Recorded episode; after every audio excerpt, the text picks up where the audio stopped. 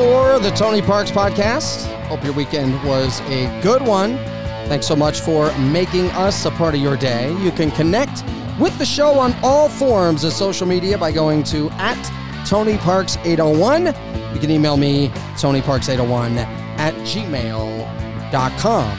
I'm going to jump right into it today. We jump right into lifting the curtain. We do it uh, every single episode. I kind of give you a behind the scenes story or something funny of note uh, that has taken place in uh, my career being involved in sports and entertainment. I'm going to get right into it. Uh, doing the Hot Rod Hundley impersonation has always been a lot of fun.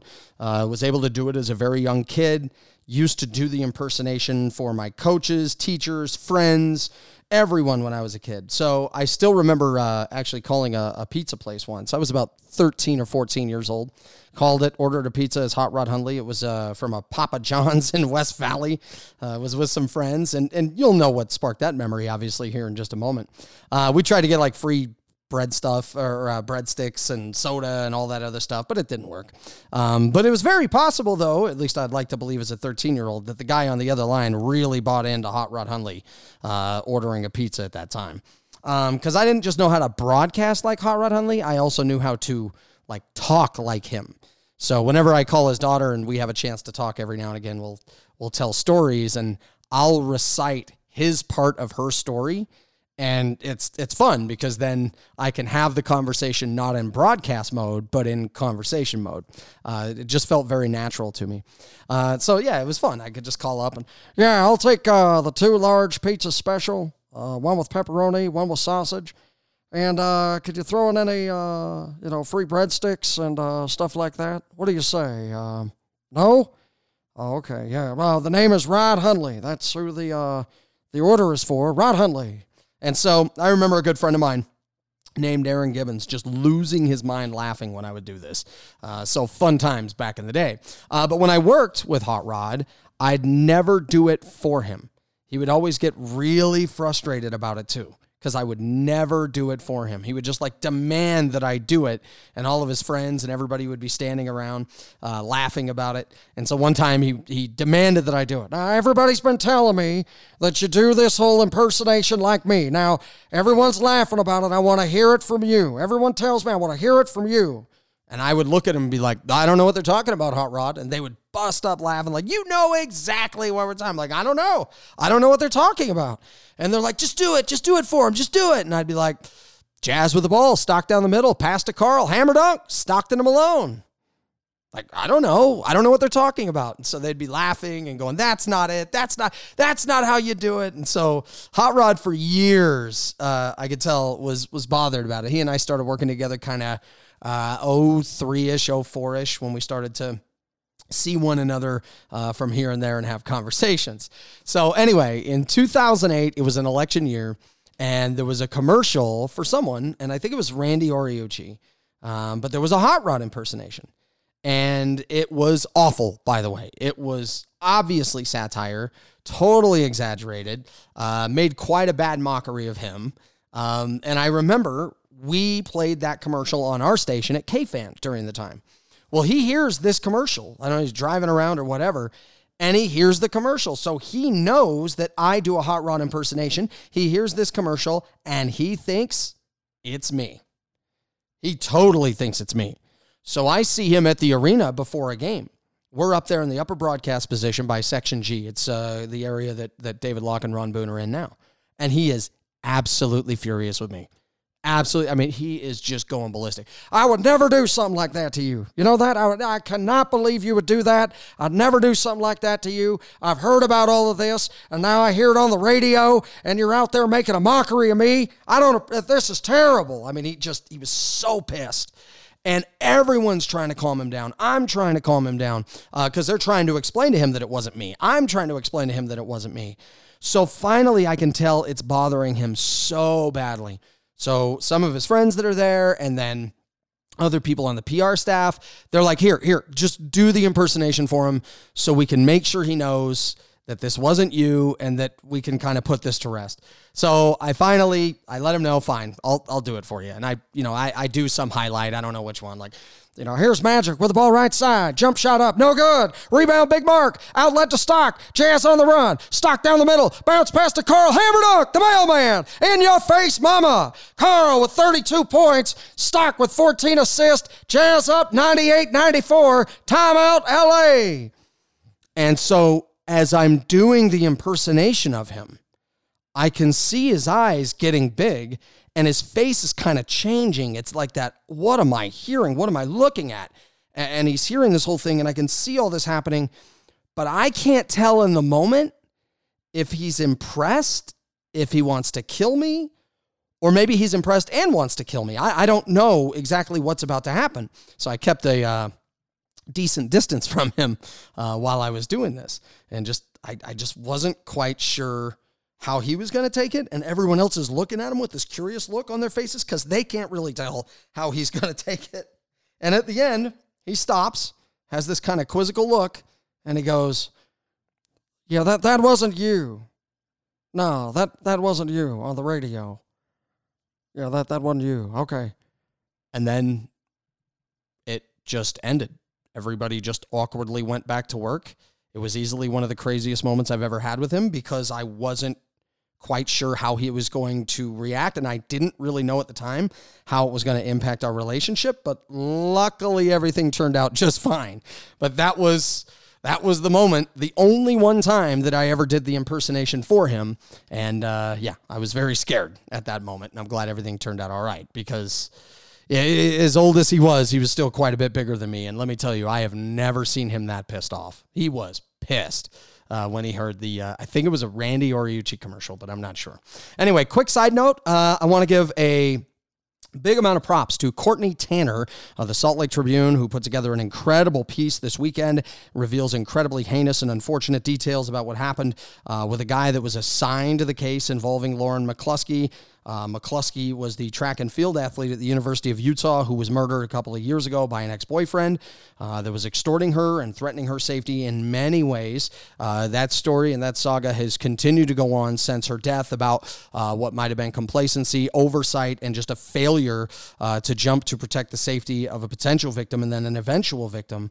Uh, you'll want to read that in the Salt Lake Tribune. I don't want to spoil that whole thing. I want to make sure that you go and you read that because I thought her work was award winning and tremendous based on the amount of time that she took to make it happen and her relentless efforts to continue to find the right information. And the biggest thing, to ask the right questions along the way. And that transitions me into today's topic. Uh, so, The Last Dance comes to an end last night. I thought this was a, a really well done documentary for the most part. The music was fascinating. Uh, the storytelling was really, really cool. I like some of the behind the scenes stuff. Uh, and more than anything, it just comes at a really good time for a lot of people missing sports and going through a lot right now. Like I know that most people weren't looking for forward to last night, right? Because it's going to bring back some some old bad memories as a jazz fan. Uh, but I enjoyed it actually because it was fun to revisit some of my favorite years as a sports fan. Ninety seven and ninety eight was awesome for me as a fan personally. Michigan wins the national title. Charles Woodson the Heisman. The Jazz were in the finals. Sosa had a remarkable 66 homer year, and the Cubs won the wild card. Went to the playoffs for the first time that I got to really enjoy and understand as a sports fan. And one of the things that I was looking forward to most was the story behind the flu game. Now, we know that two years ago it came out to be a story about food poisoning. I thought there was a lot missing from that story that came out two years ago. And I was curious if some of the holes could get filled during this documentary now that everybody got to tell the story and they got to go through all of the different details. And I'll be honest, I thought the documentary flat out missed on this one. Flat out missed. I was really disappointed in this part of the documentary.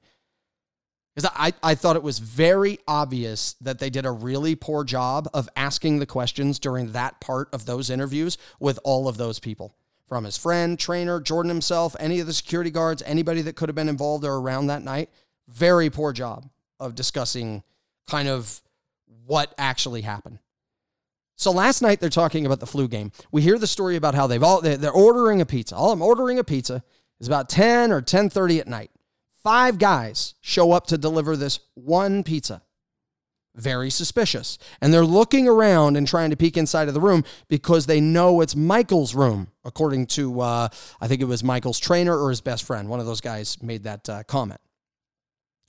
Well, Rusty LaRue sent a tweet pic with all the fake names that were used to protect everyone's identity. So everybody there at that hotel has an alias, right? But my question ultimately is how on earth is a pizza guy ever getting to the room in the first place? If you're with your security team, which Michael claims is there at the time, then someone should have been in the lobby to pick up this pizza at worst. You don't even give out a name that is from the room, even an alias, and you don't give out the room number. I don't have a doubt that that would be the protocol. If this security team has been together for that long, has worked with Michael, and understands how big of a deal he is. You have the biggest icon currently in sports during the NBA Finals, and you're ordering a pizza that comes straight to the room?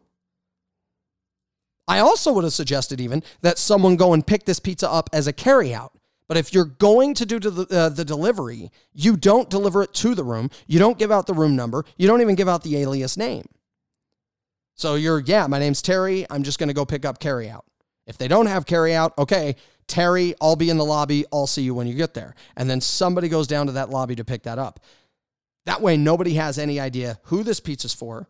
They don't understand or know what room that it, it is going to go into. They don't know any of that. No information, not even an alias name. They had to have done something like this before when Michael is doing anything. Because part of the reason why you have a security team that is the best when you're dealing with somebody like this is that they use extremely preventive measures for everything that happens. They are 50 miles ahead of anything.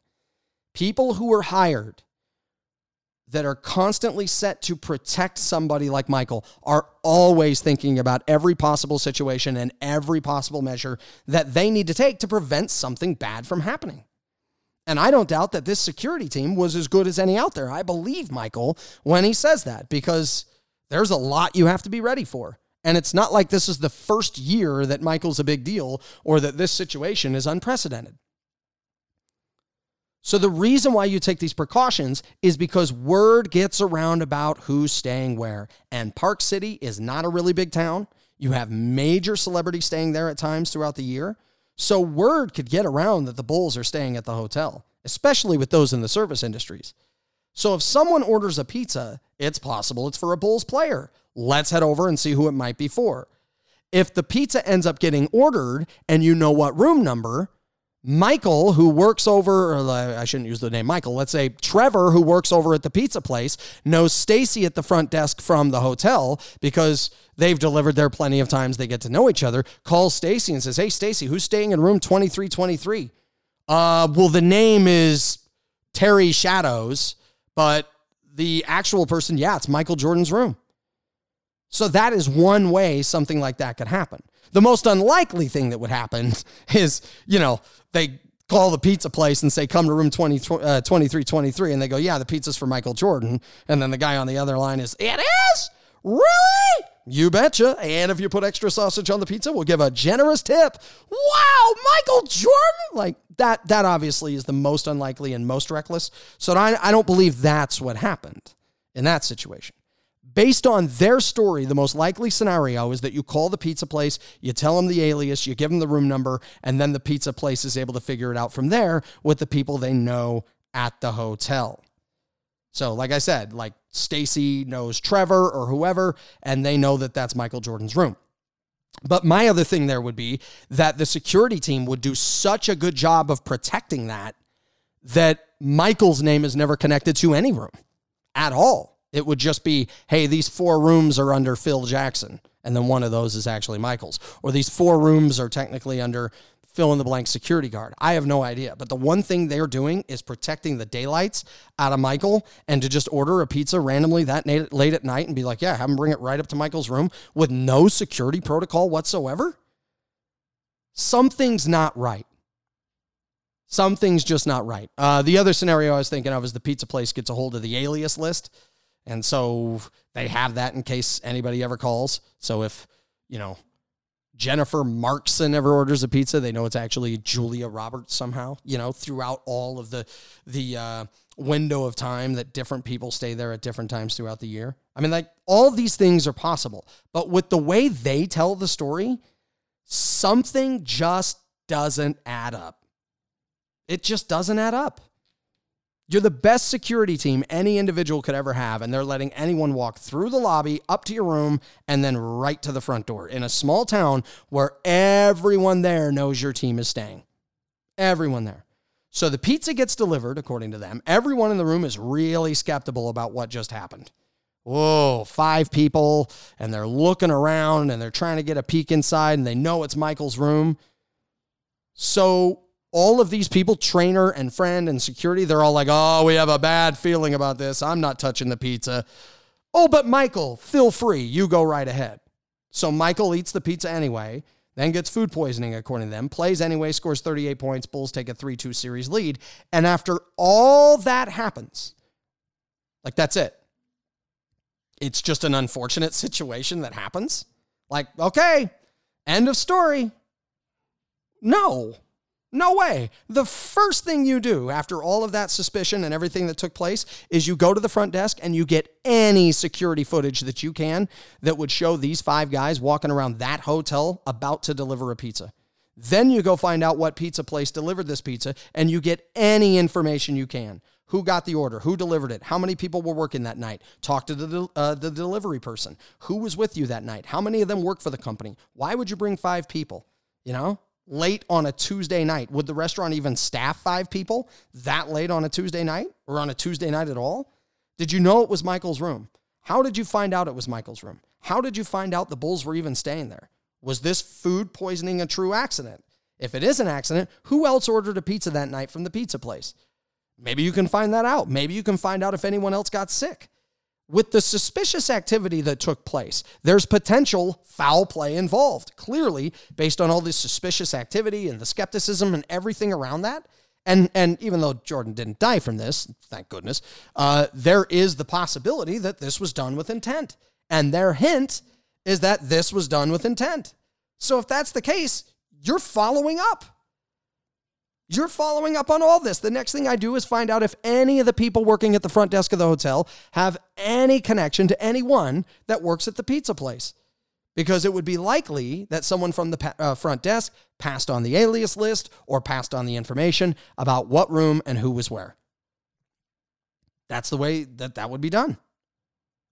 I, I say this because that guy who was a friend of Jordan's said they knew this was Michael's room. So the only way that they would know that is if someone from the hotel told them. Instead, no one does anything about this. No follow up, no communication, no information. It's just, well, great game, Michael. 38 points. All's well that ends well. Hey, you know what we should do to celebrate? Let's order a pizza. Just kidding, Michael. Just messing with you. Just joshing. Like, no. No. With their story, something is really not adding up because this is supposed to be the best security team that could ever be put together for a player like this, and they're making several first day on the job type mistakes. Weird. Really weird. And I don't know exactly what happened. I'm not going to say, hey, here's what I think happened. No, there's no there's not enough for me to know to have an idea of what happened, but I know that this story has way too many holes in it. Ahmad Rashad is like the personal friend of Michael Jordan. He hangs out with Michael. He's, you know, sitting in Michael's office before games. He sees Jordan in the locker room before game five, and he's reporting inaccurate information. He's reporting the flu. This is known as the flu game, but the food poisoning story with all these people that know Michael, that story doesn't come out until two years ago. So 20 years go by with everyone calling it the flu game, and the actual story was food poisoning. And Jordan's an innocent victim in this. And while he's an innocent victim, they waited 20 years to tell this story. Why wouldn't you just tell the story then? No one's going to blame you if you, you know, ate a bad pizza or you just had food poisoning. You wouldn't even have to say what it was from. There's no reason not to tell the true story of what happened right then. There's no reason not to. So instead, you just report, and Michael Jordan is suffering from food poisoning, and some uh, food that he had last night has disagreed with him as he comes into game five. And here's Ahmad Rashad. And then Ahmad can say, Yeah, I spoke with Michael. You know, he's dealing with food poisoning. You know, he had dinner last night, and just it happens because it does happen. It happened with uh, Gordon Hayward, game four of the uh, first round against the LA Clippers. It's a normal thing that can definitely happen. So why wouldn't you just tell the story? of what happened. Why would you have to go with flu? I don't get that. I just I just don't get that. So there's a lot of questions that are there that I don't think people involved with the documentary or the story that was printed two years ago. I can't remember if it was Sports Illustrated or, or whoever that reported this story the first time. There's a lot of questions that that people just never asked. I mean, are they just scared of Michael Jordan or what? I don't understand that. So I'm, I'm looking at it last night and I'm thinking, all right, you putting together the documentary, how are you not asking, hey, were the five people wearing any of the pizza company's apparel? Why wouldn't the security team or any of you uh, get the pizza for takeout or pick it up in the lobby and make sure there's not a trace of anything that could be connected to Michael Jordan during all of this? Why doesn't someone make absolute certain that nobody goes up to that room in the first place? What was the usual protocol when this would happen? What would you guys usually do? You guys have an insane amount of protocols that you exercise when it comes to Michael going anywhere or doing anything, but you couldn't handle a basic pizza delivery to a hotel room? And throughout all of that, you dropped the ball? What name did you give the pizza place? Is that the name that was on the alias list? What happened as a follow up to this? Did you contact the pizza place? Did you talk to the front desk? Did you get surveillance? Did the five guys work for the company? Or did a guy who works there call his friends to join him on the delivery? Did anyone at the front desk of the Marriott have any connection to people at the pizza place? What pizza place was it? What security measures were taken to avoid something like this from happening? None of these questions get asked by any journalist or anybody involved with this documentary or anything. We just assume this is Michael Jordan and he's so great that he and his buddies couldn't possibly take 20 years to put together an innocent, bizarre story with loose ends and holes in the story everywhere when they have no motive, apparently, to not tell the story 20 years ago anyway. I, just, I, now, if this story is true, then if I'm Michael Jordan and I'm and, and I have that security staff and that staff is making these kinds of mistakes, you're making changes to who's in charge right away. Like right away. Instead, the documentary is doing features on different security guys and talking about how great they are. Which I have no doubt those guys were all fantastic at what they did, and the stories about those security guys are true. But we're supposed to believe in this one moment after all these years, they just forgot what they were doing? No, I'm not buying it. I, am not buying it. I, I've known a number of people in the NBA and concerts and things like that, and people who work in uh, in security for very serious stuff. And I'll tell you, the protocols and the precautionary measures that they take, it's insane. You'd be amazed the level that they go to. They want to know when doors are locked, what doors are locked, how they do their whole entire thing, what to expect in every situation. How many people are usually in this place at this time on this day? I mean, they get into crazy details when it comes to this high profile of protection for another person. And instead, they're treating it just like any group of guys ordering a pizza on a Tuesday night. No. So I, I don't know what the real story is. I'm not trying to say I do, but and maybe we'll never actually know. But the story they've given us 20 and 22 years later is just really conveniently put together. It has a ton of holes in it and it just doesn't add up. And no one, including the people in charge of that documentary, had been asking any of the right questions, which is what you have to do when revealing one of the greatest stories and mysteries in sports. So yeah, the the, the last dance, I liked it. I thought The Last Dance was good overall, but man, I thought they dropped the ball here. They didn't ask any of the deeper questions. They just let them tell the story, them control the story, and then just shrug their shoulders and move on. It, it just, I thought that was actually a really big failure in the documentary.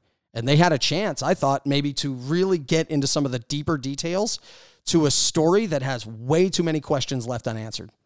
You know who did ask the right questions? Courtney Tanner of the Salt Lake Tribune. And that was award winning work. Thanks for listening to the Tony Parks podcast. Uh, feel free to follow me on all forms of social media at Tony Parks 801. And if you have any questions or comments, email me at TonyParks801 at gmail.com. If you like this episode and you like the podcast, hey, go ahead and give it five stars. Feel free to give me any kind of feedback. I absolutely love it and uh, am excited to be a part of your day. This has been the Tony Parks podcast on the Utah Podcasting Network.